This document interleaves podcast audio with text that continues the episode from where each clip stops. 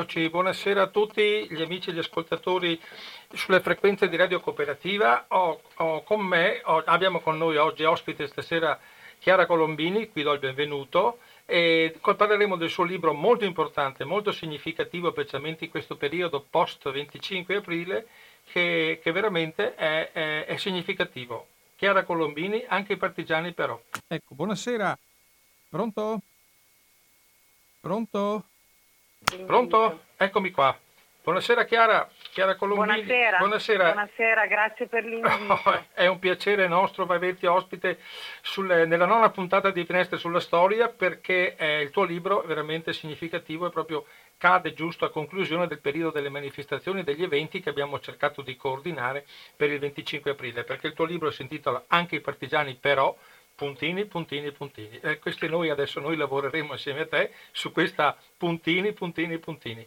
Dico molto brevemente che sei una ricercatrice dell'Istituto Piemontese di Storia della Resistenza e della Società Contemporanea, hai scritto parecchi libri con Giovanni De Luna, Aldo Agosti e Andrea Ricciardi, per cui sei una persona che è estremamente informata di tutto quello che è la storia, specialmente nella storia piemontese, ma ti sei, ti sei dedicata veramente questa volta a un livello nazionale, di, di parlare dei partigiani a livello nazionale. Dico soltanto quattro parole per definire quello che può essere il tuo libro e la traccia del tuo libro. I responsabili, esaltati, assassini, autori di un racconto falsificato della storia. Ecco, questo praticamente è l'incipit del nostro ragionamento. Chiara, l'idea di scrivere questo libro da dove è partita? Eh, l'idea si ricollega alla collana nella quale il libro è uscito, che è la collana Fact Checking di ah. La Terza, che è curata da Carlo Greppi. È vero, è vero, è, vero. È, è, l'unico che mi manca nella collezione degli autori di Fact Checking. Carlo Greppi mi manca Enrico Gobetti, Francesco Filippi, adesso te con Chiara Colombini ho fatto l'end play, me ne manca solo uno, ma presto avremo anche Carlo Greppi e i microfoni di Radio Cooperativa. Scusa l'interruzione. Eh, niente, eh, l'idea sostanzialmente è stata quella di confrontarsi con tutta una serie di eh, luoghi comuni, banalizzazioni che sono alla radice di un discorso polemico e contrario alla resistenza che non nasce oggi, anzi ha dietro di sé una storia lunga di decenni, si può dire che nasca insieme alla resistenza stessa e nell'immediato dopoguerra. Eh, e poi quello stesso discorso che riceve una spinta fortissima nel nel passaggio degli anni 90, quando ha inizio l'ondata revisionista, potremmo definirla così, oh. che eh, si alza, si solleva in coincidenza con, eh, non soltanto con la fine dell'equilibrio bipolare a livello internazionale, ma anche con l'implosione della Prima Repubblica e l'inizio della Seconda Repubblica, o almeno cosiddetta tale.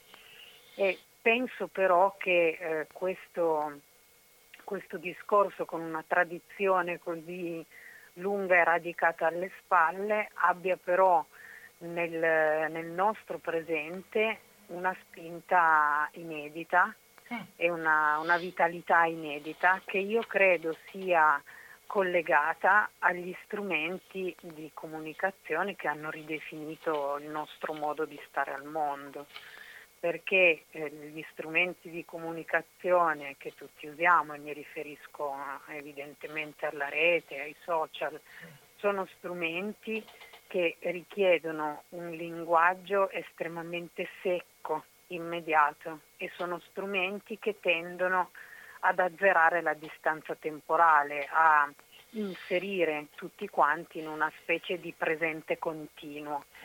Credo che queste due caratteristiche, la semplificazione e il presente continuo, vadano strettamente a braccetto con due delle caratteristiche fondamentali che hanno i luoghi comuni con, contrari alla resistenza.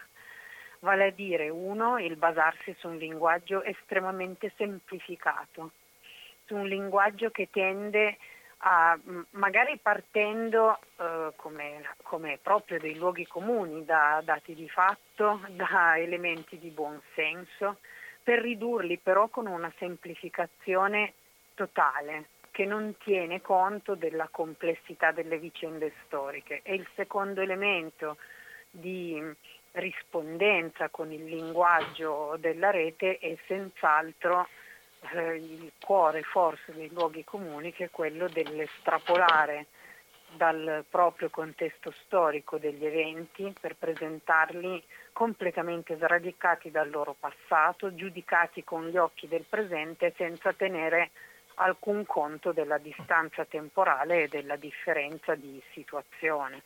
Per cui per restare nella, nella, nell'idea che tu ci hai dato no? di avere dei messaggi semplici, lineari, chiari, eccetera, comincio semplicemente come provocazione, chiaramente non nei tuoi confronti, ma di chi ci sta ascoltando, per entrare proprio nel vivo di questo libro, con, eh, con il titolo del tuo primo capitolo che, è, che è proprio rientra nei luoghi comuni totali. Cioè, il primo capitolo si intitola Tutti rossi. Ecco, tutti rossi capiamo benissimo cosa vuol dire e penso che sia una delle cose da sfatare per prime, perché chi ha conoscenza di un minimo conoscenza della resistenza sa che esistevano varie sfaccettature all'interno della cosa. Però il, il logo comune è tutti comunisti, tutti rossi. Come, esatto. come lo, lo, sfatiamo? Cioè, raccontiamo perché non è vero tutti rossi. Sì, 50%. Allora, forse. Esatto, esatto, io credo che sia certamente un luogo comune da sfatare, come tu dici, eh, sempre tenendo presente però un dato di fatto che sarebbe totalmente ingiusto ridimensionare o non considerare, eh, vale a dire ciò che tu accennavi, il fatto comunque che le brigate Garibaldi sono quelle che si stima abbiano dato il 50% del totale dei combattenti il che vuol dire la quota maggiore. Questo dal mio punto di vista non è un limite, è un merito che va riconosciuto. Detto invece, questo, invece è una colpa per molti.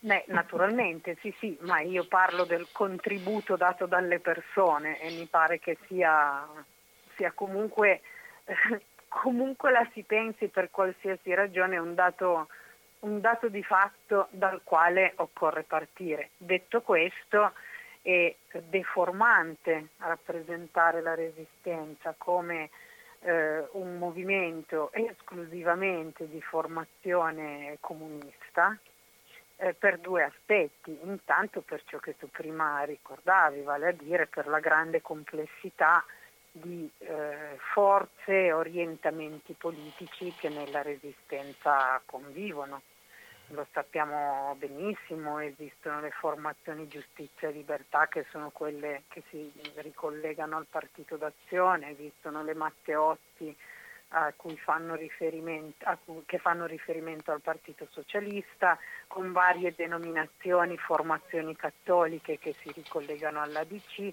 le formazioni autonome a base militare che talvolta sono legate al Partito Liberale ma non necessariamente. Ci sono formazioni che non si collegano a nessuna delle forze rappresentate all'interno del, del CLN quindi anche forze non, non riconducibili ai partiti. Credo però che l'elemento della, politi- della politicità delle bande, per quanto esista e sia molto importante nel corso della lotta, vada però considerato in prospettiva storica. Intanto non è possibile stabilire un nesso meccanico tra la presenza in una banda e l'adesione e la militanza nel partito di riferimento, diciamo certo. così.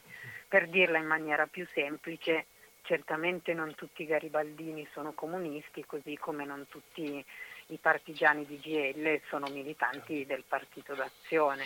Certo. Diciamo che la chiarezza dell'orientamento politico è tanto più spiccata si, quando si considerano i vertici, i comandi delle formazioni che sono spesso anche in mano alle persone più anziane, tra virgolette, perché quello che va considerato secondo me come forte limite alla politicizzazione, all'adesione politica nella, milita- nella partecipazione alla resistenza è il fatto che una larga quota, come ben sappiamo, è fornita genera- dalle generazioni più giovani che è un'idea politica eh, diversa da quella del fascismo che stanno contestando in, entrando in banda, semplicemente non possono averla o molto labile, molto incerta, perché sono esattamente le generazioni che per vent'anni sono cresciute interamente sotto il fascismo, ha coinciso con la loro vita e quindi è stato impossibile una, una formazione politica in partenza. Certamente è l'esperienza della resistenza che per molti avvia poi una presa di consapevolezza, una presa di coscienza di che cosa sia la società, eh, di, come vuole, di, come la si vuole, trasformare. Diciamo quindi che ehm, credo che lo sguardo che si deve, ave- che si deve adottare per guardare all'arco di forze che, compre- che fanno parte della resistenza debba essere più complesso appunto per le diverse anime e per i limiti che la politica ha in quel momento necessariamente. Adesso per, per essere tagliente, come molte volte il tuo libro è molto, è molto, educato molte volte perché racconta le cose in maniera molto, molto urbana, molto gentile, molto, tutto il contrario di come la, diciamo, vorrei essere io quando scrivessi un libro, ma non lo faccio perché altrimenti probabilmente non lo leggerebbe nessuno. Tu invece hai una caratteristica veramente da ricercatrice per cui fai dei ragionamenti molto precisi come stasera circostanziati. Io invece voglio essere un po' come sempre, come dicevo un attimo prima, un po' più incisivo, ma non con chi ci ascolta chiaramente e mi appello, mi appello subito a una frase molto diffusa in, questi, in quei tempi, in questi tempi, anzi forse in questi tempi. Eh sì, la seconda guerra mondiale è stata tremenda. I tedeschi fascisti ne hanno fatte di cotte e di crude, anche i partigiani però, che è il titolo del tuo eh, libro. Eh, e lo voglio sottolineare perché ci ascolta Chiara Colombini adesso, alla, alla, sulle frequenti radio cooperativa col suo libro Anche i partigiani però. Il, però, il mio però sta, sta nel secondo capitolo che lo trovo estremamente interessante subito dal titolo, Inutili e vigliacchi, che è una delle offese più grandi che, fanno, che si possono fare alla resistenza, di dargli l'incapacità di essere incisivi nel, sul quadro della guerra, vigliacchi perché si nascondevano dopo, gli, dopo le azioni belliche in modo da provocare le, le rappresaglie dei nazifascisti. Ecco, tu adesso ci, ci sfati, ci, ci dai la lettura corretta di questa definizione aberrante che è stata fatta per quanto riguarda tutte le forze partigiane? Allora, dividerei la questione in due parti e certo, partirei certo. Dal, dagli inutili, nel senso che è una critica che si rivolge che mette in evidenza la pretesa irrilevanza dal punto di vista militare della resistenza. Diciamo che un ragionamento serio non può che partire dai numeri, con cui il movimento partigiano si sviluppa.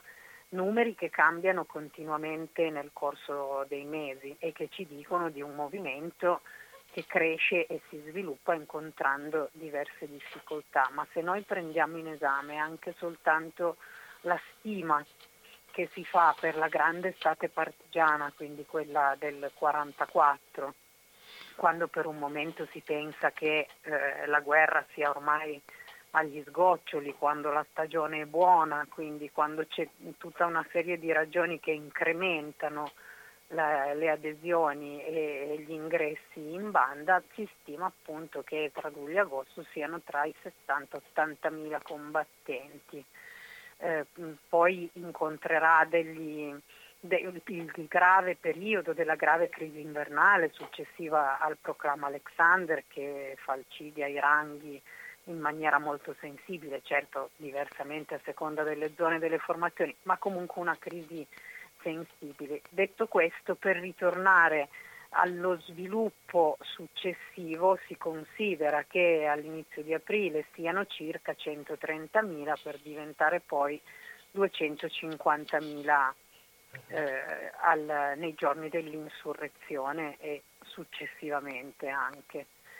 Bene, tutti questi numeri ci dicono con totale evidenza che stiamo parlando di una minoranza, di una minoranza che si arma con una serie di difficoltà e che deve sostenere un combattimento contro il più potente esercito regolare in Europa in quel momento che ha messo a ferro e fuoco tutto il continente.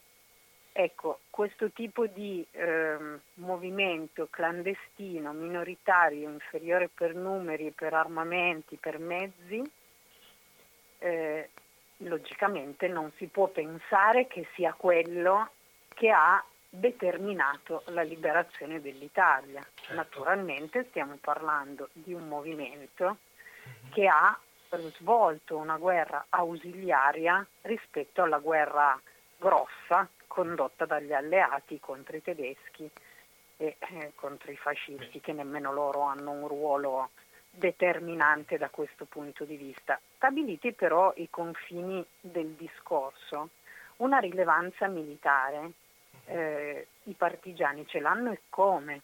Ce l'hanno e come? Perché impediscono con la loro azione che è necessariamente, e, e ritorno poi sui vigliacchi, che è necessariamente un'azione di guerriglia, è un'azione di continua molestia che viene portata agli occupanti nelle retrovie del fronte, disturbandone eh, i collegamenti, le vie di rifornimento, eh, impedendo che ci sia uno sfruttamento eh, totalmente pacifico delle risorse delle, delle zone occupate e soprattutto eh, con, molestando in continuazione con attacchi.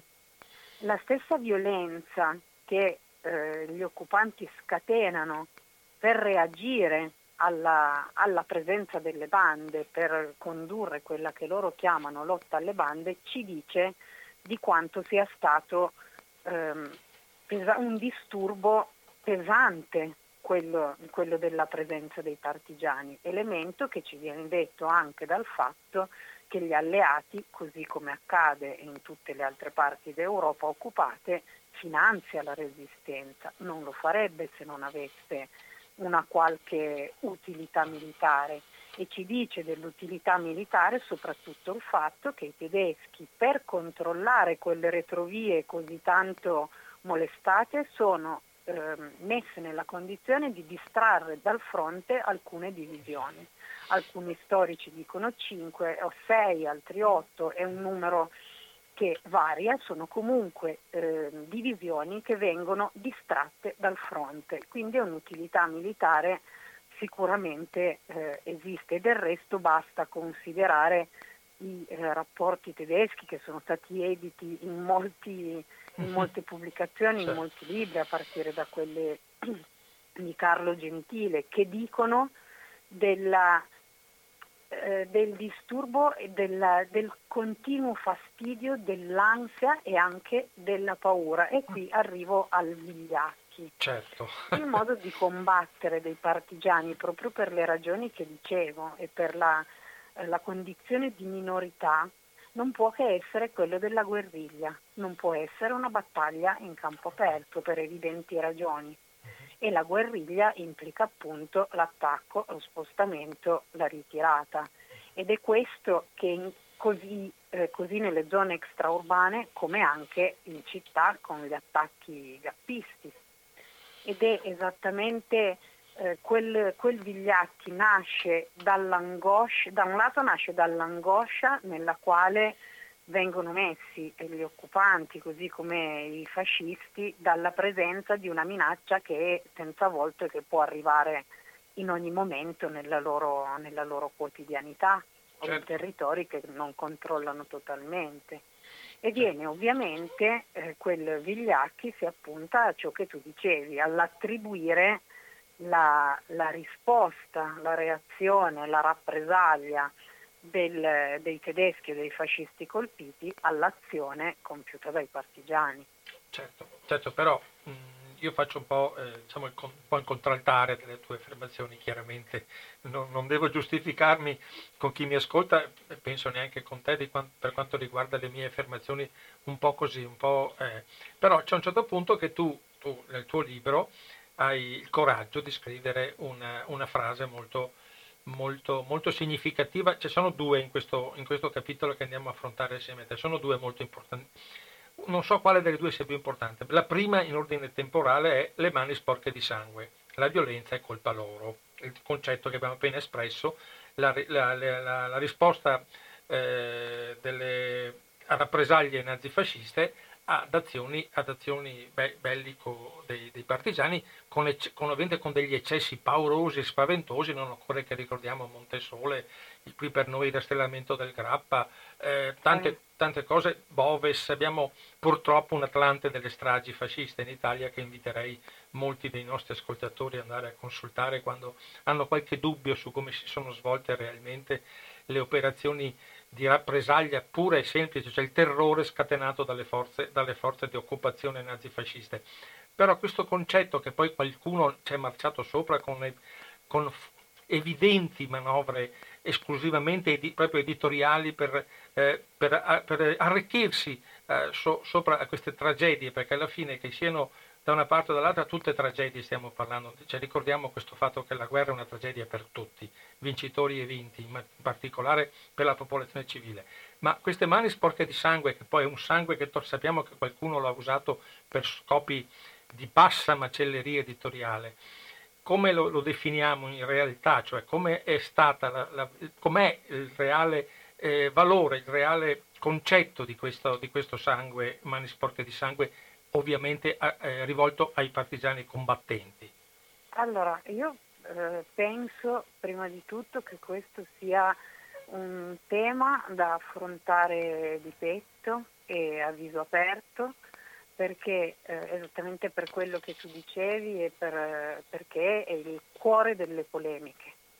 È il cuore delle polemiche proprio. Possiamo dire che ehm, schematizzo un po' per non perdermi in dettagli, ma possiamo dire che l'uso della violenza partigia- da, da, parte dei partigiani è veramente il cavallo di battaglia. Da un, da un lato possiamo dire, eh, se prendiamo in esame la memoria dei vinti, la memoria neofascista, la colpa è quella di avere scatenato la guerra civile eh, se prendiamo un, in esame una più larga memoria che possiamo dire afascista o comunque anti-antifascista è quella che sostanzialmente dice eh, quello che abbiamo già accennato è l'azione dei partigiani a scatenare la violenza, della, scatenare la violenza dei tedeschi e dei fascisti.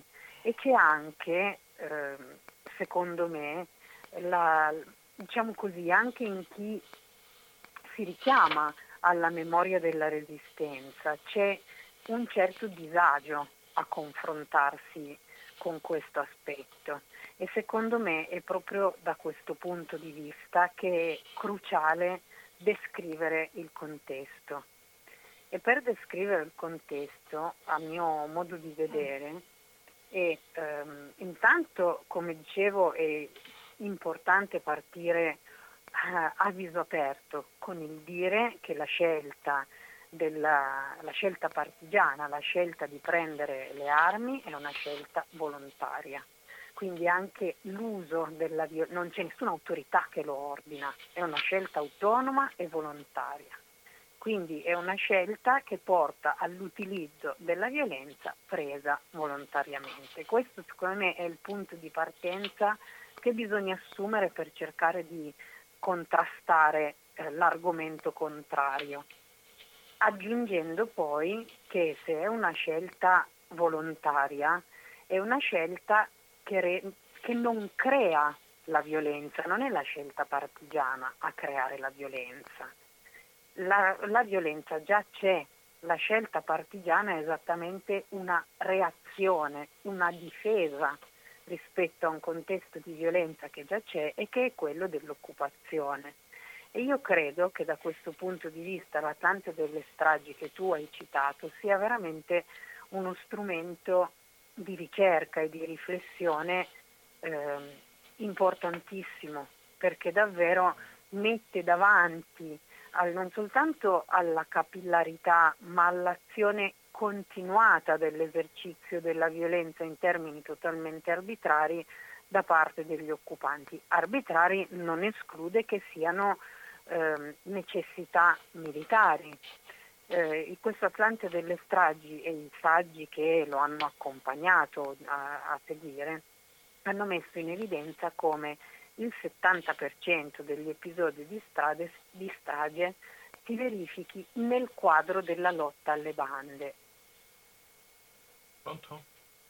Mi senti? Pronto? Aiuto, abbiamo un, Houston, abbiamo un problema. Pronto Chiara, mi senti? Allora, musica e andiamo a, recuper- andiamo a recuperare andiamo a recuperare Chiara Colombini. Allora, vai, vai, vai. Tolgo la musica, tolgo la musica. Eccoci un'altra volta. Ci sei Chiara, pronto? Sì, ci ecco, sono. ecco, benissimo. Per perfetto. concludere questo discorso, sì. credo che la domanda fondamentale sia questa. Che cosa è legittimo fare per reagire a un ordine iniquo, a un ordine brutale?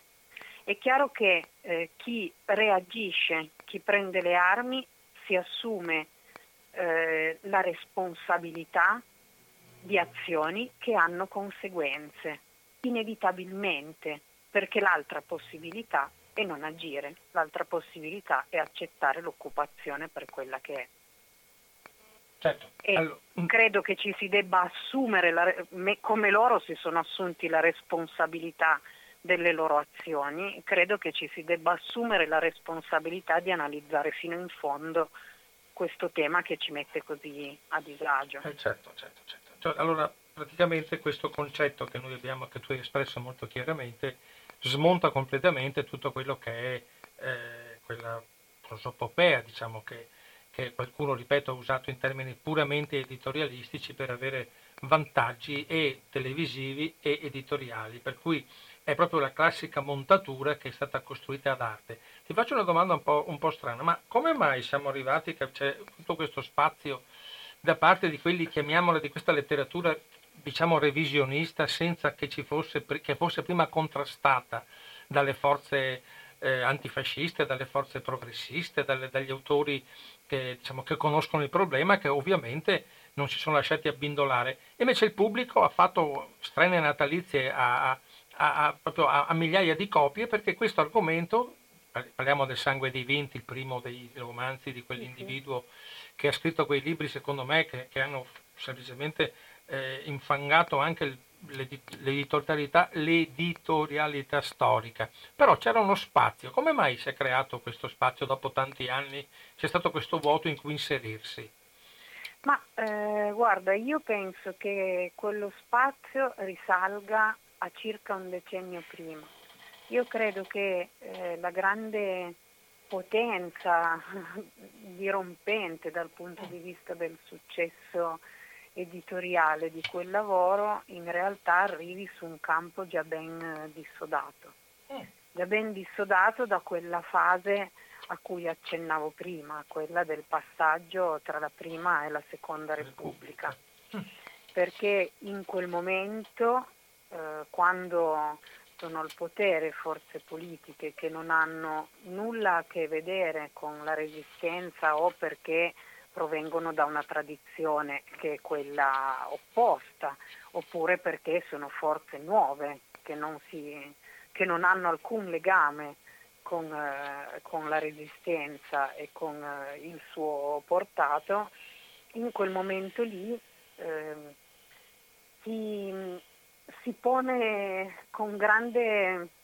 come posso dire, con grande efficacia il tentativo di queste forze, che poi sono fondamentalmente Alleanza Nazionale, la Lega e eh, Forza Italia, certo. di cercare un paradigma altro per la seconda repubblica fantomatica che si vuole costruire. Mm. Se la prima repubblica, quella formata dai partiti eredi del CLN mm. fondamentalmente, avevano tratto legittimazione dalla resistenza e avevano posto l'antifascismo come paradigma di riferimento per quella prima repubblica, ecco quel paradigma va scalzato. Il tutto succede quando anche gli eredi della sinistra, con la frana che interessa per, aspetti, per per cause e ragioni diverse, mm. tutte e due le grandi famiglie eh, della sinistra, e ci si trova in un momento in cui eh, vengono a mancare le basi di riferimento e si apre anche parti, dalla, da parte progressista, diciamo così, la disponibilità a barattare qualcosa del proprio passato che in quel momento lì viene messo radicalmente in discussione e che è una disponibilità ad aprire il discorso sul tema che a partire dagli anni 90 in avanti spopola, che è quello della memoria condivisa, ecco, che io infatti. ritengo sia un abbaglio e una distorsione fortissima perché eh, mette, eh, mette sul tavolo l'idea che si costruisca una memoria in cui due parti si confrontano eh, fondamentalmente barattando dei pezzi e, fa- e raggiungendo un compromesso, il tutto sotto il cappello dell'argomento un po' peloso dei morti che sono tutti uguali, che ritengo che sia, eh, oltre che una, la scoperta dell'acqua calda, che sia davvero di grande banalità, perché è del tutto evidente che tutte le persone morte meritano rispetto, non credo che, che sia un elemento da mettere in discussione, ma il problema è e continua a restare cosa hanno fatto da vivi e più ancora che cosa hanno fatto da vivi, per quali idee lo hanno fatto. E su quello io credo che un discorso pubblico non possa giungere a nessun tipo di compromesso. Parlando del tuo libro, Ferdinando Pappalardo, vicepresidente nazionale dell'AMPI, scrive una, sono cinque righe, le leggo così ti, ti rilancio l'argomento che a me sta tantissimo a cuore della memoria condivisa. Dice, eh, di darsi una nuova identità per accreditarsi come forza di governo affidabile coloro che per decenni si erano proclamati gli autentici eredi della resistenza. Scelsero di sacrificarla sull'altare della memoria condivisa che omologa torti e ragioni, confonde le responsabilità, mette sullo stesso piano carnefici e vittime. Volevo ribadire questo concetto assieme a te, perché eh, penso che sia stata una delle cose più, più errate, più, anche più aberranti, cioè che ha mancato di rispetto fondamentalmente anche a chi ha, ha dato la vita, ha dato, ha dato anni della propria gioventù per questa cosa, perché la memoria condivisa non può esistere. No, a, a, te ovviamente... La ribad... memoria è personale. Esatto, ribadire, memoria... il, ribadire, il, concetto, dico, volevo rilanciarti il termine per continuare su questo argomento perché venga, rimanga veramente molto impresso questo concetto che la memoria condivisa non esiste o non può esistere. Prego, prego Chiara. Dai, io no, no, sono, sono assolutamente d'accordo con te trovo del tutto legittimo che eh, ciascuna parte, ciascun individuo alimenti la, pro- Scusate, alimenti la propria memoria. Lo trovo naturale, lo trovo del tutto comprensibile, non c'è nulla di male in questo. Poi però, eh, diciamo così, costruire le fondamenta del discorso pubblico eh, non lo si fa con la memoria, lo si fa con la storia.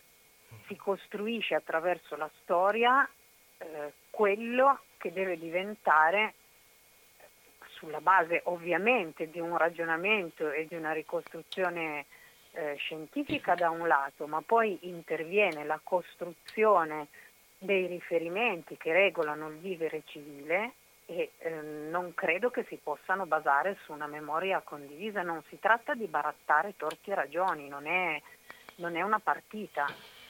Mm-hmm. Però, però, è accaduto e diciamo che è stata una, una chiave molto facile per aprire il forziere, diciamo, chiamiamolo dell'antifascismo o quantomeno del fronte comune che, che distingueva vincitori da vinti, assassini da, da, da, da, combattenti, faceva per tanti anni faceva questo, questo spartiacque assoluto. No? Questo meccanismo ha permesso di cambiare proprio i parametri di osservazione. Ti faccio una domanda che potrebbe essere eh, anche un po' fuori luogo giustamente hai detto che bisogna partire o lavorare su basi storiche, che sono basi scientifiche, basi di ricerca come fai tu e come fanno tanti altri, specialmente questa nouvelle vague, la chiamo io, di giovani storici che citavo poc'anzi, Carlo Greppi, Enrico Gobetti, Francesco Filippi, e te avete fatto un quartetto ovviamente che state lavorando proprio a questo meccanismo nuovo di leggere la storia.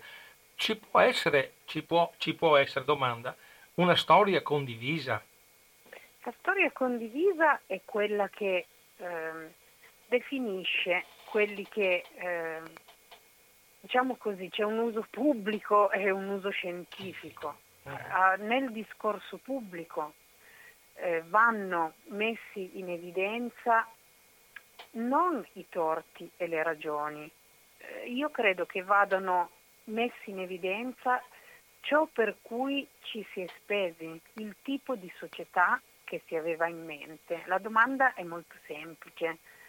Se eh, il modello di società che una parte aveva in mente lo si ritiene ehm, replicabile oggi eh, e si pensa a un sistema fondato sulla sopraffazione, sul razzismo, sulla totale assenza di libertà di espressione, di, di espressione politica e così via.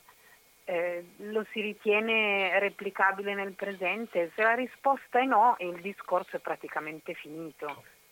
Eh, I termini dell'analisi storica è il lavoro a monte che va a spiegare che cosa è stato un certo tipo di, eh, di esperienza politica e a che cosa ha condotto. Uh-huh. Quanto, volevo solo fare una, una cioè. piccola aggiunta a ciò che tu dicevi certo. rispetto alla Nouvelle Vague. A me sta sempre molto a cuore ribadire, al di là della collana, uh-huh. che quello che ho fatto io in realtà non è un lavoro di ricerca originale. Io non ho trovato una nuova fonte, non ho fatto uno scavo d'archivio nuovo. Io ho potuto basarmi per confrontarmi con questo discorso così colloso e così zeppo di luoghi mm. comuni contrari alla resistenza su una storiografia vastissima.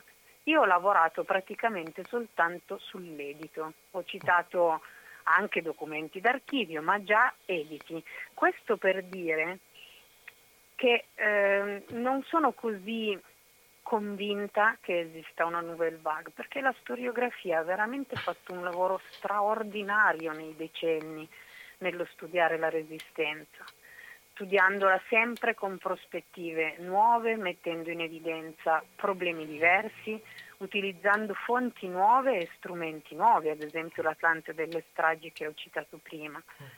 Eh, credo che ehm, il lavoro di questa collana, o quantomeno così è nel mio caso, ma in linea generale lo è anche per gli altri libri, è cercare di veicolare risultati della ricerca, che è una ricerca corale fatta da moltissimi autori, fatta dalla rete degli istituti della resistenza, e eh, un tentativo di veicolare risultati consolidati da decenni della ricerca storica al di fuori della, di una ristretta cerchia di addetti ai lavori per uh-huh. cercare di rivolgersi anche a chi nella vita non è che si occupi di storia ma è interessato in quanto cittadino semplicemente. Io credo che eh, più che una nouvelle vague interpretativa sia uno sforzo di divulgazione, a me io devo dire che spesso è detto con un po' di imbarazzo divulgazione, io la trovo una, una bella parola, a me pare che gli esiti della ricerca vadano condivisi, che se nella maggiore misura possibile ciò che si, si, ha la fortuna di studiare e di conoscere o lo si condivide o e si, e si ha la fortuna di trovare un canale per farlo, eh, altrimenti il, il lavoro rischia di, di restare fine a se stesso o per pochi. Devo, devo, spiegare meglio forse quella frase usata un po' buttata là di Nouvelle Vague, anzi volevo proprio, dal mio punto di vista l'ho letta come la leggo, come il fatto che voi siete riusciti a raccontare i fatti, come dice il sottotitolo della, della, della fact checking, la storia alla prova, alla prova, dei fatti, cioè che siete riusciti, state facendo un lavoro che permette proprio con la divulgazione, come piace anche a me usare, permette di fare, far sì che la gente normale eh, si avvicini a questi argomenti che sono difficilissimi, proprio con un nuovo modo di leggerla, cioè non è che portate un nuovo, volevo sottolineare questo, non è che portate una nuova nuove, nuove, idee, nuove ricerche, portate no, una, ecco, nuova lettu- una, nuova lettura, un nuovo modo di leggere la storia che trovo estremamente utile, estremamente eh, favorevole proprio alla divulgazione perché ti, ti, cito il, quello, l'altro libro importante che, che ho fatto qui, eh, sempre della vostra collana, che è con Eric Gobetti, E allora le certo. foibe che ha, che ha suscitato, tu lo sai meglio di me, ha suscitato un mare anche di polemiche, però ha suscitato anche un mare di consensi proprio per il modo, come stai facendo tu con i partigiani, di raccontare cose difficili, cose stridenti, cose che, che non sono propriamente facili da digerire in un modo estremamente estremamente, cioè molto più semplice, molto più diretto e molto più vicino alla gente. Ecco, questo è il mio concetto, ritiro, quello, ritiro il termine. No, no, ma certo, basta solo intendersi sulle, sulle parole, su sì, questo sono, comunque, questo sono comunque capisco, d'accordo con te. Capisco, hai capito il senso del mio concetto, cioè certo, non è... Certo, sì, sì. Ecco, volevo essere preciso perché non vorrei anche mancare di, fondamentalmente anche non essere preciso nei vostri confronti. Comunque per no, no, no, ma io lo, lo dicevo anzi per non, eh, non vorrei spacciare sì. un lavoro per, per un'altra, per un'altra cosa. Certo, certo, io no? so, ho sottolineato insieme a te che voi fate un lavoro veramente, hai detto una parola giustissima, divulga, proprio fare conoscere, le, infatti molti hanno scritto questi libri dentro letti a scuola ai ragazzi perché permettono con, letter, con, una, con, un linguaggio anche abbastanza semplice di entrare proprio nel vivo di argomenti che proprio nel caso specifico, sia delle foibe di Eric, sia nel tuo dei partigiani, ne hanno scritto di tutti e di più a favore, e contro e hanno talmente complicato la vita anche chi vuole informarsi che poi c'è stata la, la deviazione dei revisionisti, cioè abbiamo una, tanti attacchi a, questa, a, questi argomenti e io trovo che i libri, il modo in cui voi gestite la collana, voi, tutti voi gestite questi fatti è estremamente utile e deve essere assolutamente di, proprio fatta conoscere alla gente normale. Infatti inviterò, cioè invito, adesso lo ripeto il titolo di questo libro, però volevo restare, per, visto che siamo in, quasi addirittura purtroppo il tempo è anche per non suscitare, anche per non affaticare anche chi, sia chi parla certo. da una parte e chi ascolta dall'altra, eccetera. Volevo, c'è un certo punto un parallelismo che mi è stato segnalato così dal mio, dalle mie antenne che sono sempre molto, molto attive in questo caso, quando a un certo punto c'è un, un subcapitolo una, che parla di partigiani uguale terroristi. E questa tu eh, sai che è una questo... parola terroristica, come uno la usa, in, specialmente ancora oggi in Italia, nonostante tutto, ci sono dei fremiti no? sulla schiena e dici, mm, terroristi, cosa dici? Parlo eh, per me, cosa dici?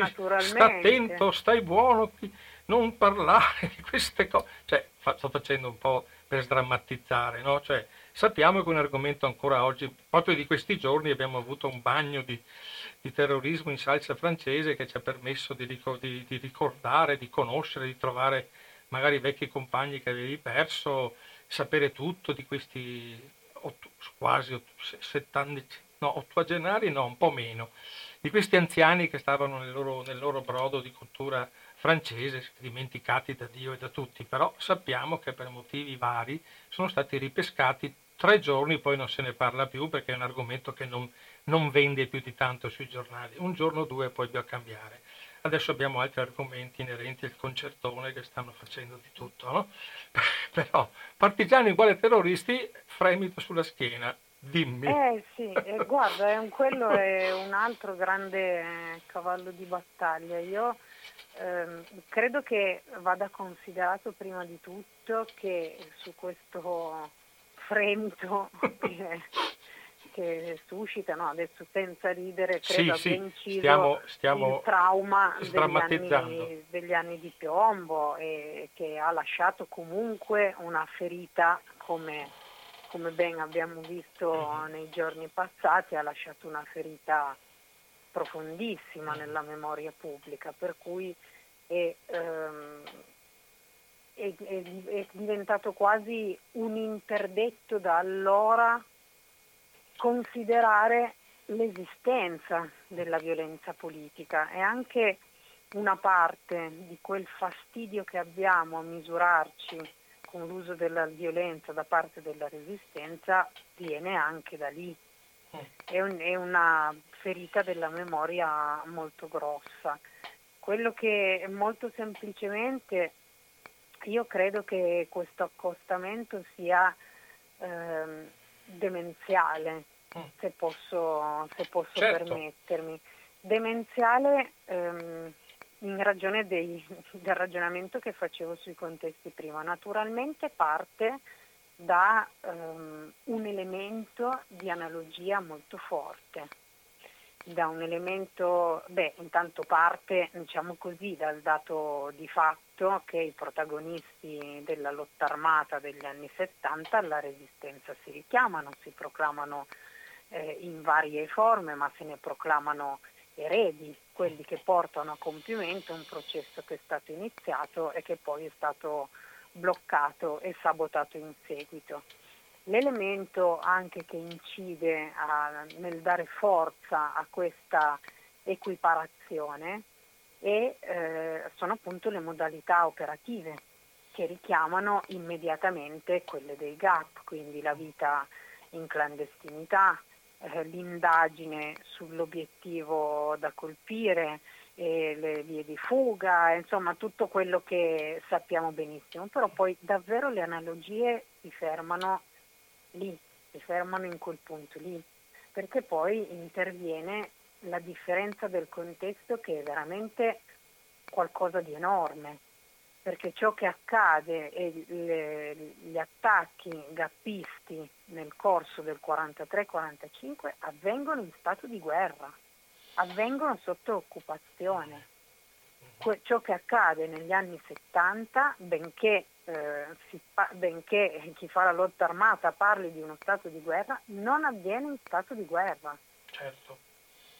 E questo cioè, è una cosa di una banalità sconcertante, ma che viene con, sistematicamente omessa quando si, fa, quando si fa leva su questa equiparazione. E poi cioè, altrettanto enorme direi che la differenza tra i nemici che vengono combattuti con quelle azioni. Da una parte stiamo parlando dei nazisti e dei fascisti e stiamo parlando appunto di autorità che in quel momento impongono l'occupazione. Dall'altra parte stiamo parlando di, una, di, uno Stato democratico. Stiamo parlando di uno Stato democratico, poi naturalmente si può discutere sulle lentezze che ha avuto la realizzazione della democrazia, sulle opacità di questo Stato democratico, ma è rimasto comunque tale. Certo, indubbiamente è un'analisi perfetta come un po' tutte le tue definizioni, devo dire la verità, che entrano, in, centrano perfettamente il concetto, l'obiettivo e il messaggio che vuoi lanciare. Per finire, così siamo quasi, anzi siamo praticamente giusti, sforeremo di tre minuti, ma non penso sarà una cosa molto grave. Porta pazienza, Chiara, manca poco ormai. E l'ultimo capitolo, che è quello forse determinante alla fine, proprio come finale del tuo libro, eh, che stiamo parlando, lo cito per chi magari si fosse messo in ascolto solo adesso, sto parlando con Chiara Colombini del suo libro Anche i partigiani però. L'ultimo capitolo è quello che è stato dibattuto assai e si intitola La storia la scrivono i vincitori, che è una frase che viene un po' attribuita in tutti i casi, no? anche adesso che stiamo, parleremo domani di Napoleone, ovviamente chi, chi, dirà le stesse cose, ma la storia l'hanno scritta quelli che hanno vinto, non è proprio andata così, sai che c'è tutte queste varie eh, fazioni, diciamo a un certo punto quando si va sul giornalistico diventano fazioni e non più analisi storiche. Nel nostro caso, che restiamo nel campo dell'analisi storica, diamo un po' un piccolo contributo a, a, a spiegare questa frase abusatissima che la storia la scrivono i vincitori. Ma allora, naturalmente i vincitori la storia la scrivono, qualsiasi gruppo umano decide cos'è da selezionare, da ricordare e come del suo passato. Questo è del tutto evidente. Detto questo, la storia la scrivono i vincitori che abbiamo sentito dire milionate di volte, carrettate di volte, allude al fatto che eh, della resistenza sia stata data da un lato una versione eh, agiografica e che ha falsato il racconto, omettendo tutto ciò che di brutto c'è stato, tutti tutte le pagine oscure, nere e via di questo passo. Da un lato allude al fatto che si sia, data, si sia dato un racconto pubblico della resistenza così monolitico, così eh, autoritario, escludente, da impedire il discorso da parte dei vinti. Ecco, questa è la cosa che proprio eh, a me lascia senza parole perché è sufficiente dare uno sguardo anche rapido alla produzione memorialistica che è stata prodotta dai Vinti, se così vogliamo chiamare, alla produzione anche di studi storici, alla presenza su rotocalchi di grandissima tiratura per davvero rimanere basiti di fronte all'idea di una congiura del silenzio che abbia costretto i vinti a, a tacere delle proprie memorie. Non, non, hanno avuto il problema di tacere delle loro memorie, non hanno nemmeno avuto il problema di potersi organizzare politicamente, certo. mi pare. Quindi eh. questo direi che è veramente un argomento destituito di ogni fondamento e, e tuttavia tra i più coriacei. Mhm.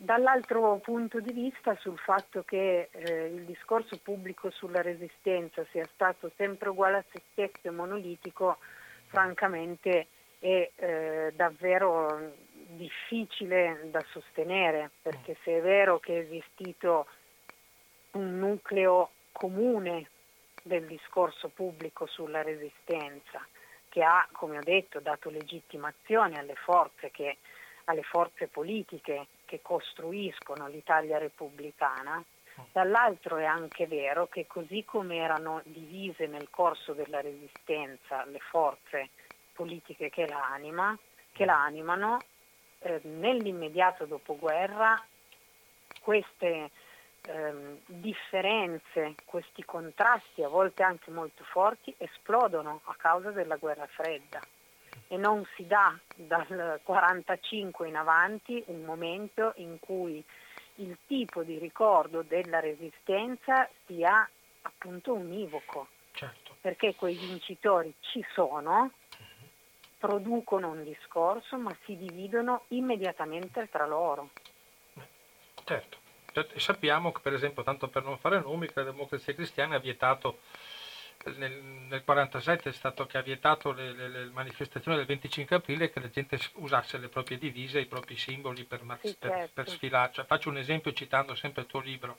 E sappiamo che, le, che, l'antifascismo della democrazia cristiana, lo possiamo dire tranquillamente, era molto edulcorato ed era soltanto di facciata e di etichetta perché il, uno dei concetti dei, dei, dei, partigiani tutti comunisti l'ha messo in, il primo, primo partito anticomunista viscerale che c'era l'ha messo in piedi, l'hanno messo in piedi loro per ovvi motivi elettoralistici, al di là della mancanza di rispetto agli stessi partigiani democristiani che hanno partecipato, eh, sono stati scavalcati, dal, correggimi se sbaglio, da questa ondata anticomunista viscerale che esisteva un po' in tutte le parti della, della resistenza del, degli ex partecipanti al CLN, rimanevano solo i, i socialisti e i comunisti, erano tutti quanti fondamentalmente anticomunisti. Chiara, ti, ti, chiedo l'ultima cosa rapidissima, eh, giudic- ti faccio una domanda, ovviamente. Giudicarla col metro di valori su chi poggia l'odierna sensibilità democratica appare ingiusto e moralistico.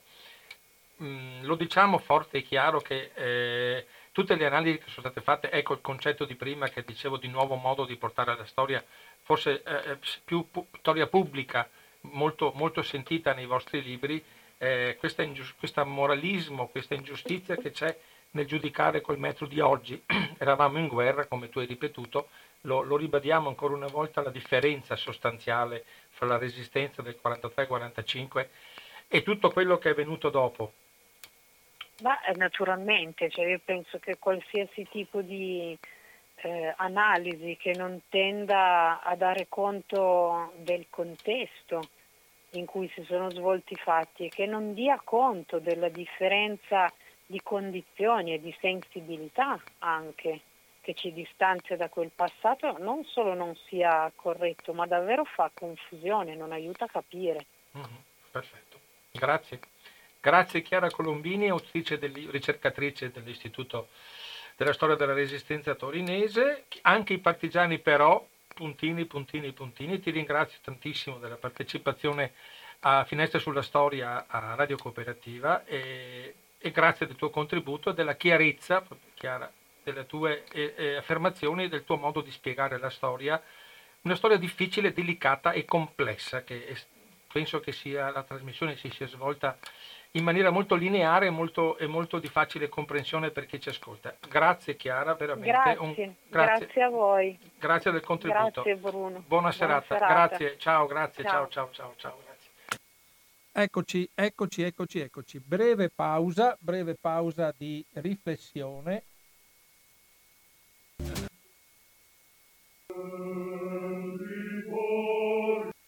Ed eccoci nuovamente in diretta sulle frequenze di Radio Cooperativa, Finestre sulla Storia, nona puntata, libro di Chiara Colombini, anche i partigiani, però, edizioni Fact Checking, la terza, ed è il quarto, il quarto, dicevo poc'anzi, il quarto libro della collana, adesso ne mancherà l'ultimo che è uscito pochi giorni fa di Francesco Filippi, che sappiamo l'autore di Perché siamo ancora fascisti e Mussolini ha fatto cose buone, che sono due grossi successi editoriali, comunque tornerà a Radio Cooperativa fra, nel limite della, della programmazione che, stiamo, che sto organizzando per i prossimi mesi, con un altro libro molto significativo, Prima gli italiani, sì, ma quali?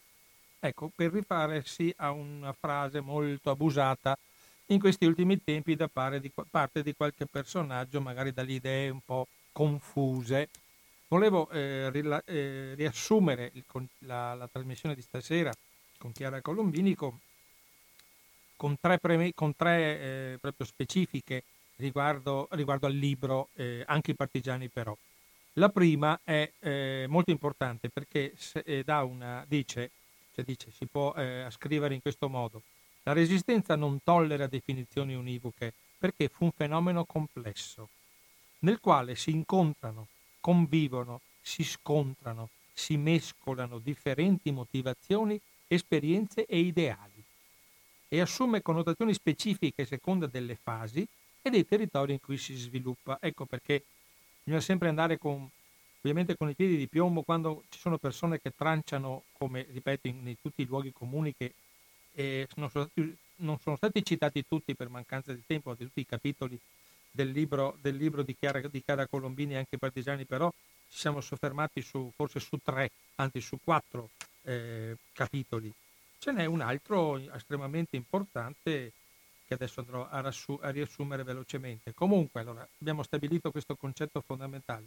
La resistenza non tollera definizioni univoche, perché fondamentalmente bisogna eh, analizzarla sempre in funzione delle fasi e dei territori in cui si, si sviluppa. Questa è la prima, è la prima eh, definizione importante da, da usare. La seconda, che è molto importante perché anche questa è altrettanto importante, perché eh, dà una definizione molto precisa. I partigiani non erano eroi mitologici, cavalieri senza macchia, ma esseri umani con i loro vizi e le loro virtù, con tutti i pro e contro di chi a vent'anni magari o qualche anno di più, tornando da una guerra, chi invece aveva eh, semplicemente vissuto nel, nel mondo edulcorato del fascismo, de, delle sue strutture giovanili, prende in mano un fucile, una pistola, un'arma qualsiasi, parte, va in montagna comincia a combattere contro i fascisti, che sono italiani anche loro come noi, che, che, che sappiamo che c'è questa problematica enorme, che però avevano scelto la parte sbagliata della, della barricata, e i tedeschi come in qualità di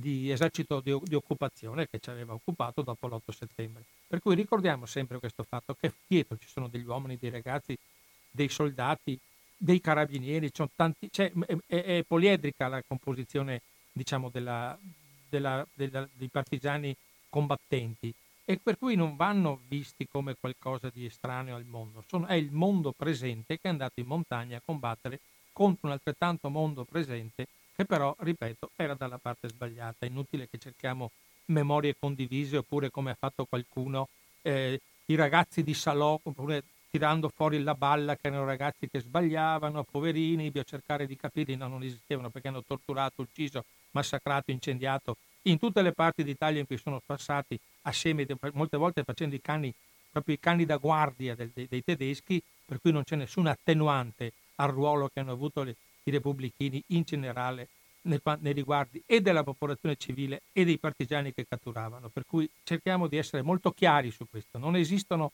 ragazzi di Salò, sono dei delinquenti in camicia nera che hanno svolto un'azione eh, di, di, terrorismo. Quelli erano, provocavano terrore nella popolazione proprio perché per impedire i movimenti eh, diciamo, interni, a, a, gli aiuti da parte della popolazione civile ai, ai partigiani, combattenti. Ecco, cerchiamo di capire questo. Era gente in armi che ha avuto il coraggio di, di andare in montagna la maggior parte oppure di, di, di, di, organizzare dei gruppi di azione partigiana che erano i GAP nelle città con tutti quei problemi che hanno le, le, le, la guerra, la guerra diciamo, che parte da un, da un, fatto di clandestinità e colpisce il, mordi e fuggi può andarmi, posso accettare questa definizione anche se ripeto come diceva giustamente Chiara Colombini niente ha a che fare fra quelli che facevano i gaffisti nel 43, 44, 45 e con qualcuno che poi ha cercato di ammantarsi di essere un po' gli eredi dei partigiani. E questo non può esistere e non può sussistere.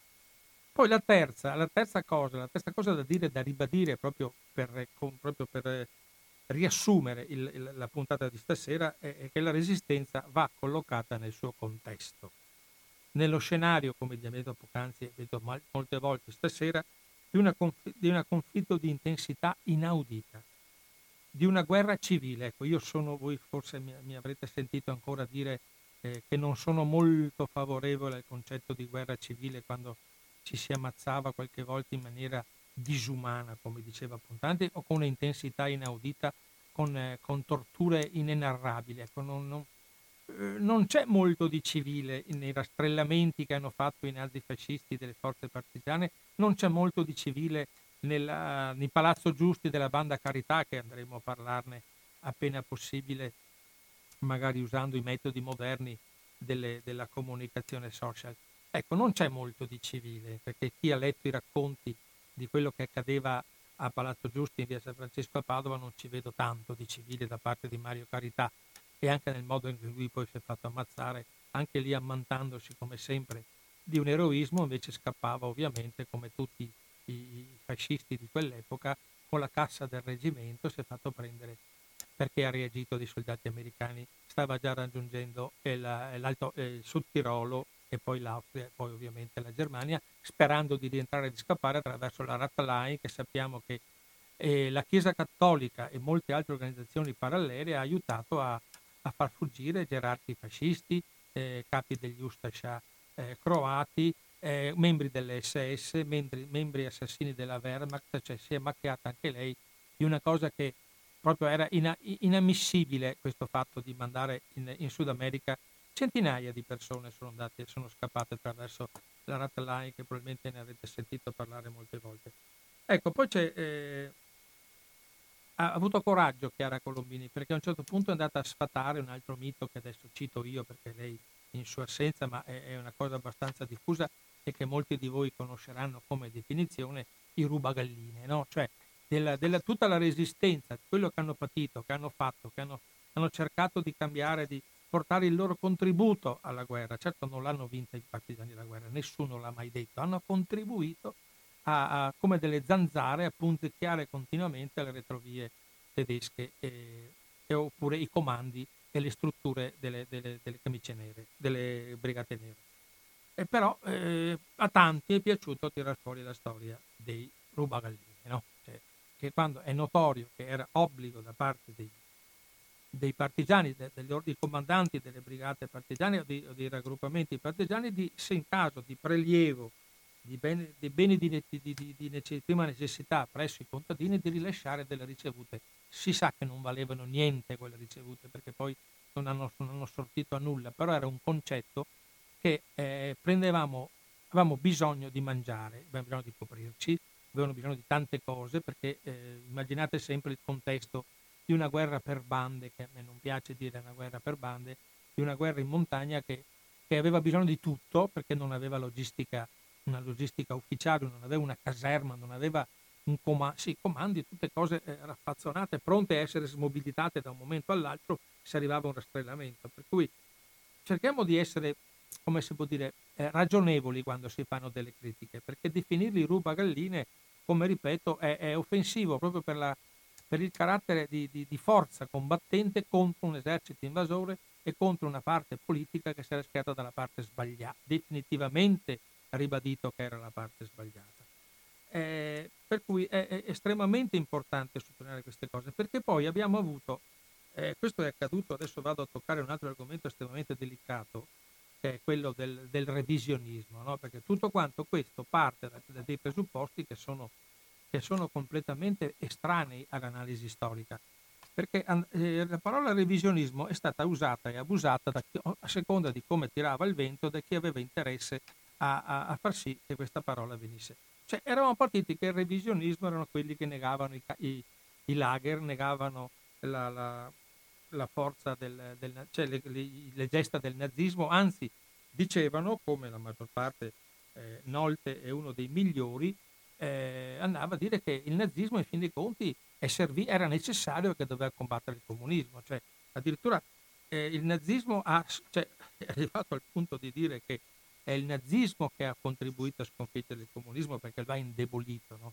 Cioè, mi risulta l'altro giorno, qualche giorno fa, c'è stata la fotografia, c'è stata pubblicata da un po' dappertutto la fotografia della bandiera rossa che sventola sul Reichstag, mi sembrava che fosse un po' diverso no? dal fatto che, che, il nazismo che era provocato, da, la colpa era, era dei, dei, bolscevichi che hanno provocato il nazismo, il quale a sua volta si è messo a combattere, l'unico a combattere il comunismo da solo e, diciamo, e a sconfiggerlo. Questo è, è Nolte che ha, ha contribuito a fermare il comunismo. Cioè, mi pare che l'Armata Rossa sia entrata a Berlino pur con sacrifici enormi e con milioni di morti da quando è partita da, da Stalingrado a Leningrado nei distorni nella periferia di Mosca, ma è arrivata fino a occupare il Reichstag, il Parlamento tedesco, sventolando la bandiera rossa. Ecco, questo, eravamo partiti così, questi che negavano eh, la storia come svolgimento eh, naturale delle cose, questa ondata revisionista ha, comple- ha completamente perso eh, la misura. Poi è cambiato completamente il revisionismo.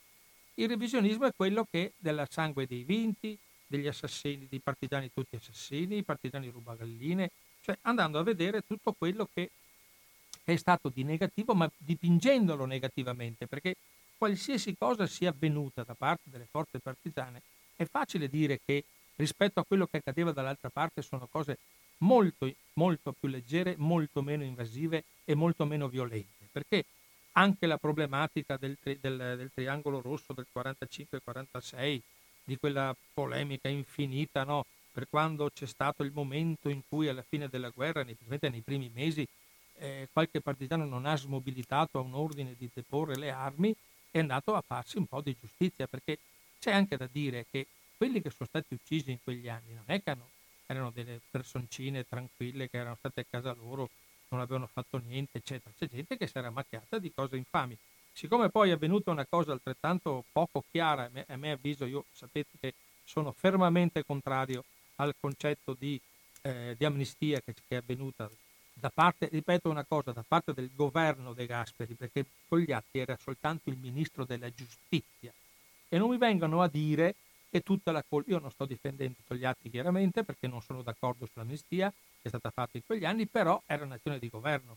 Per cui anche tutta la parte democristiana che si è, che si è erta a, a, a critica, no? ferocissima critica della, della, dell'amnistia Togliatti, cioè, momento, era un atto di governo. Non mi vengono a dire che Togliatti una sera ha scritto un'amnistia senza dire niente a nessuno, l'ha mandata in giro, poi pentendosi chiaramente perché sappiamo che ha mandato una circolare esplicativa perché si è reso conto dell'errore. Su 12.000 fascisti in galera ne sono usciti 10.000 in pochi mesi, cioè, tanto per dare dei numeri chiari, no? cioè, chiari e limpidi, no? perché c'era la differenza fra, fra eh, violenze e efferate violenze. Abbiamo giocato ovviamente semanticamente all'italiana su questa differenza. Se avevi fatto delle, delle violenze eh, normali uscivi, se erano estremamente, se eh, estremamente violente stavi dentro. Ecco, ditemi voi come si fa in quegli anni dimostrare quando una, una, una, sevizia è soltanto di un tipo oppure si diventa estremamente sevi, sevi, seviziante, seviziosa. Ecco, cioè voi capite che siamo in un campo della follia pura, no? Per cui si è lasciato questo spazio. Prima abbiamo cercato di fare capire questo concetto, no? Che lo spazio lasciato ai, ai revisionisti è uno spazio che è stato lasciato anche dalle forze antifasciste, che per vari motivi, ovviamente eh, la, il cambiamento di la caduta del muro, il cambiamento di, di politica, cercare di rifarsi anche loro da parte della sinistra una, una virginità parlamentare, quando invece non aveva bisogno perché era sempre stato in Parlamento fin dal primo giorno, aveva addirittura avuto dei governi, cercava di fare una lotta politica normale, demo, estremamente democratica, per cui non c'era nessun pericolo di, di cambiare, di, di, di, farsi, di farsi vedere che erano particolarmente fedeli, particolarmente bravi e particolarmente democratici. No? Si poteva continuare ad essere dei feroci e fieri antifascisti senza dover edulcorare la, la, quello che era il concetto di resistenza, i, i, le figure della resistenza. Le figure della resistenza sono molto importanti, cioè eh, il, i capi della resistenza qui, che sono persone che hanno, avuto, hanno svolto un ruolo enorme, non è che abbiano avuto dei riconoscimenti grandiosi dopo la guerra, no? Allora mettiamo eh, Jean Moulin, il capo della resistenza francese, come ha avuto quanto è stato, eh, quante scuole, quante eh, vie e quanti diciamo circoli ufficiali, eh, ufficiali circoli eh, governativi, circoli ufficiali stati, de- stati dedicati a Maurizio a, a, a Parri, a Maurizio. Quanti dedicati? Qualche liceo a Pertini, ma pochi. Eh, Leo Valiani, un altro personaggio estremamente importante, ognuno poi si tenga le proprie idee chiaramente su questi personaggi, però non è che hanno avuto dei riconoscimenti grandiosi in questa nazione, no?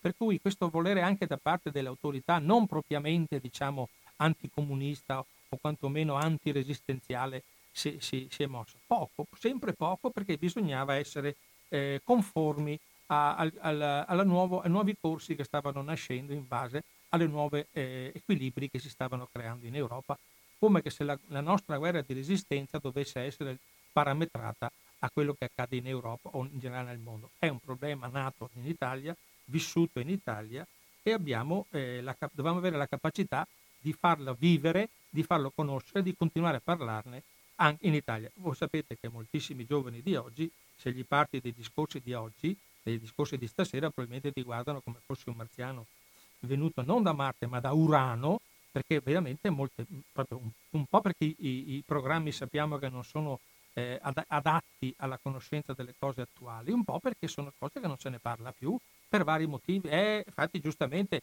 Chiara Valentini ha scritto anche i partigiani, eh, però un momento, eh, i partigiani eh, ne hanno fatti di tutti i colori.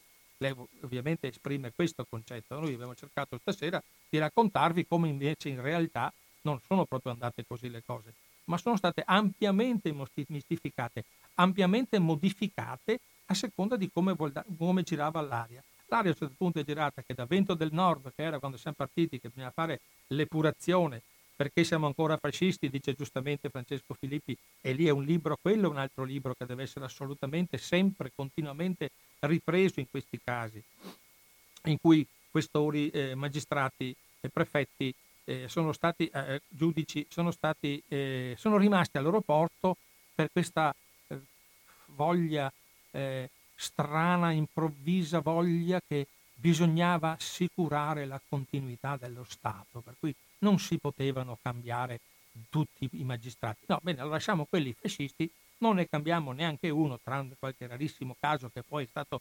reintegrato. I questori sappiamo che, i prefetti questori sappiamo che forse uno o due soltanto sono rimasti, erano, eh, a parte l'ultimo momento, l'inizio, il vento del nord, che erano tutti quanti eh, esponenti del CLN e nominati dal CLN, poi sappiamo che poi i ruoli sono diventati quelli del Ministero degli Interni, lo stesso Ministero degli Interni di prima.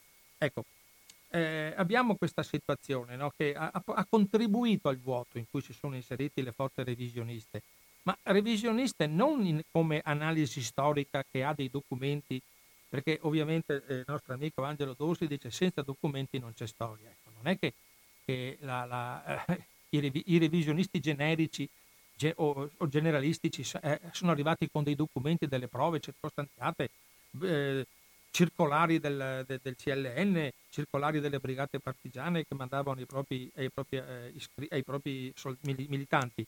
No, sono tutte quante congetture e analisi giornalistiche, esclusivamente perché ovviamente sappiamo che il libro del nostro amico Giampaolo usciva sempre un paio di mesi prima di Natale in modo da sfruttare la strena natalizia. Proprio anche per questa voglia, molte volte qualcuno si è fatto invogliare da questa ricerca nuova, di novità, di vedere se c'è qualcosa che non sapeva, soltanto che erano, era una polpetta avvelenata che è stata appositamente lanciata a, un, a, una nazione, a un gruppo, a un popolo, a, un, a, delle persone che non erano neanche preparate a capire fino a che punto eh, giornalista, l'ex giornalista bravo all'inizio della carriera era un bravo giornalista, nessuno dice. Poi ovviamente per qualche motivo vago eh, è mutato la sua linea eh, di condotta e ha costruito una linea editoriale che è stata seguita poi anche da altri perché aveva bisogno di questa, aveva trovato, aveva capito il, vuoto, il vuoto che c'era, si era creato all'interno della, di un'opinione pubblica che era come, come sempre eh, eh già aveva subito eh, il, i cambiamenti, il boom economico, poi c'è la caduta della Repubblica, c'era tutto quanto questo grandissimo casino, questi vuoti che c'erano e ovviamente è molto facile intossicare le persone con un racconto magari scorrevole, un racconto anche facile, di facile comprensione, non necessariamente un, un racconto difficile, come molte volte hanno fatto invece gli, gli, quelli che parlavano bene della resistenza, di, molte volte diventavano libri di storia assolutamente, tra virgolette, incomprensibili, cioè molto difficili da capire da parte del lettore comune, perché ricordiamoci che ci sono, gente, ci sono persone che non hanno né la voglia né la capacità né l'interesse di approfondire, pochi lo, hanno, lo fanno,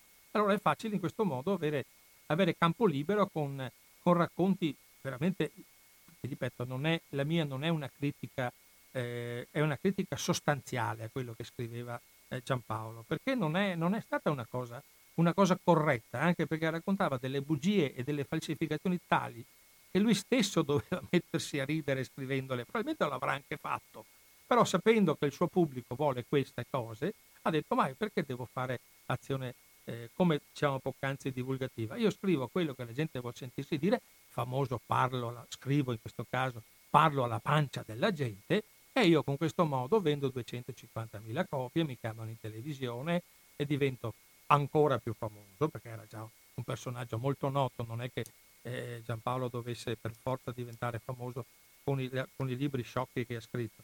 Per cui abbiamo questo, questa situazione che si è creata, poi alla fine qualcuno ci ha messo del suo, nel 96 una delle persone più incapaci di analisi storica e incapaci di, di, di, di convenzioni politiche che Luciano Violante ha tirato fuori la storia dei ragazzi di Salò, quella è una cosa proprio che è incomprensibile, no? è quasi, cioè è, è stata un po' meno grave, ma è la stessa politica che ha portato il povero Togliatti a fare un'amnistia che è servita più ai fascisti che, anzi è servita solo ai fascisti i partigiani sono rimasti tutti quanti in carcere e sono stati tutti, il 99% giudicato come delitti comuni.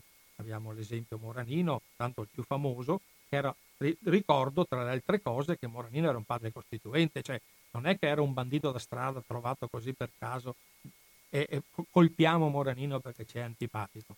Colpiamo Moranino perché è un simbolo, no? i simboli vanno sempre colpiti e questo sbaglia, è stato, è stato l'errore storico, come dicevo poc'anzi, da parte di chi doveva difendere la resistenza, doveva essere in prima linea proprio con i nomi, con i personaggi, eh, qualche piazza, anche se facevamo eh, eh un, un, monumento a Parri, faccio un esempio, perché c'era, c'era, qualcosa di strano, forse qualcuno l'avrà fatto, io non posso ovviamente qui parlando da voi, con voi sapere tutte le, le cose che sono accadute. Comunque non c'è stato uh, un modo di, di esaltare i personaggi, Abbiamo fatto un discorso generale che è servito semplicemente a tirar fuori ladri, assassini, rubagalline, vigliacchi, cioè tutto quello di negativo che c'è, però siamo riusciti a trovarlo. Tutto quello di positivo che c'era si è perso nei meandri della, dell'opinione pubblica non formata, nei, nei meandri in certi molti casi dell'anticomunismo viscerale di parti politiche, nei meandri della guerra fredda, bisognava non parlare più della resistenza e se ne parliamo ne parliamo male. Vi faccio un esempio, eh, Marcello Pera, qualcuno se lo ricorderà, prima di diventare Presidente del Senato, sostenne che era tempo di finirla con la Repubblica nata dalla Resistenza. Ecco, gli diamo la, ovviamente la seconda carica dello Stato. Questo ovviamente Marcello Pera era di Forza Italia, tanto perché poi cerchiamo di chiamare le robe col loro nome, non possiamo più nasconderci dietro a, a, questo, anche a questa ipocrisia di fondo che c'è sempre in questi casi. Ecco, faccio del, un esempio.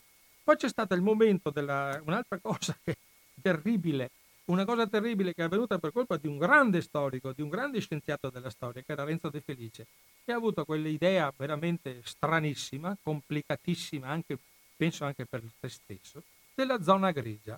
E questo ha permesso di sminuire tutte quelle centinaia di migliaia di persone che hanno silentemente hanno aiutato, ha, ha, aiutato i partigiani della loro zona, molte volte erano i loro parenti, erano i loro amici, i loro conoscenti, la gente che abitava a fianco, che sapeva che era andato in montagna o faceva il gappista, gente che li ha aiutati magari dandogli semplicemente una minestra una sera oppure un cappotto se faceva freddo e ovviamente non aveva nessuna pretesa di diventare eh, eh, partigiano, di diventare combattente patriota, no, però lui in questo modo li ha tutti quanti massificati come fosse gente che sta a casa, aspetta che passi il vento e poi esce con la bandiera.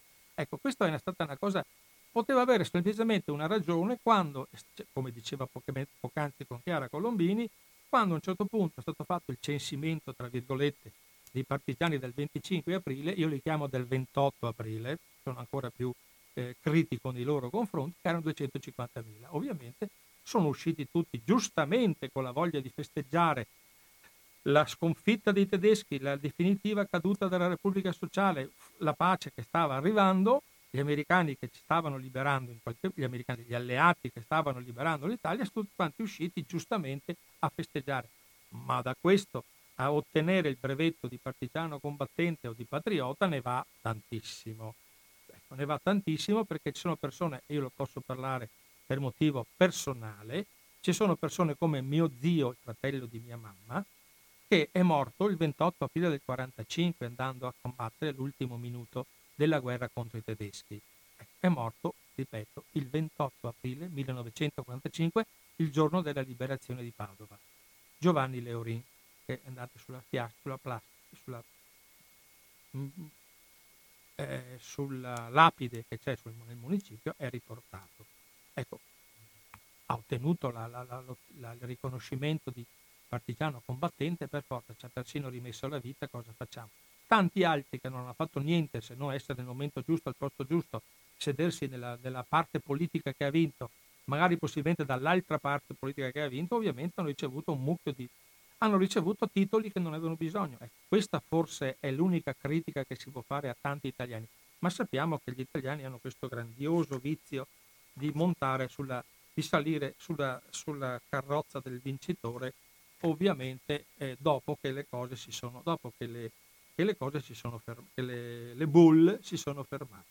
Ecco, io vi ringrazio, vi ricordo, vi ricordo allora un'altra volta il titolo del libro di questa sera e l'autrice Chiara Colombini, che è una persona che ha analizzato le cose in maniera estremamente, estremamente valida, a mio avviso, cioè che, capi- che è riuscita a centrare molti degli obiettivi dei luoghi comuni che sono da sfatare in maniera molto, molto, molto corretta, molto precisa e molto circostanziata. Il titolo del libro è Anche i partigiani però, puntini, puntini, puntini, ed è un, argomento che io vi invito a leggere questo libro proprio per la, anche per la leggerezza con cui lei affronta problemi molto difficili. Allora, io che sono, io sono Bruno Maran, per chi magari non, non, ha sentito spesso la mia voce radio cooperativa, vi ringrazio della, dell'ascolto, vi ringrazio della pazienza che avete avuto di ascoltare questa, questa, questa trasmissione che andrà in replica domenica, per chi vuole, domenica alle 15.10. Poi, tra un paio di giorni, verrà fatto il podcast della trasmissione che, verrà, che lo troverete sul sito di Radio Cooperativa www.radiocooperativa.org nella, nella finestra, che, finestra di Finestre sulla Storia. La decima puntata sarà il 18 maggio e avremo un argomento estremamente interessante, anche questo ve lo, ve lo raccomando, ve lo ricorderò più avanti quando ci sentiremo magari leggendo i giornali qualche giorno prima, è una puntata incentrata sulla vita di Gianni Agnelli, che avuto eh, pochi giorni fa, aveva, avrebbe compiuto 100 anni. Ed è con me, sarà con me eh, in linea Pino Nicotri, che è un giornalista molto famoso anche per altri motivi non inerenti al signor Fiat Gianni Agnelli, una persona molto nota a Padova, una, un acuto osservatore della politica italiana e non solo, che è, ha scritto un bellissimo libro, raro, antico, molti anni fa, Fiat Fabbrica Italiana Automobili Tangenti, cioè la T sta per, invece che Torino sta per Tangenti. Ecco, questa ne parleremo il 18 maggio alle 19.10 sulla decima puntata di Finestre sulla Storia con Pino Nicotri, il signor Fiat, vita e opere di Gianni Agnelli. Vi saluto a risentirci presto e vi ringrazio della, dell'ascolto sulle frequenze di Radio Cooperativa. Restate in ascolto perché le trasmissioni continuano.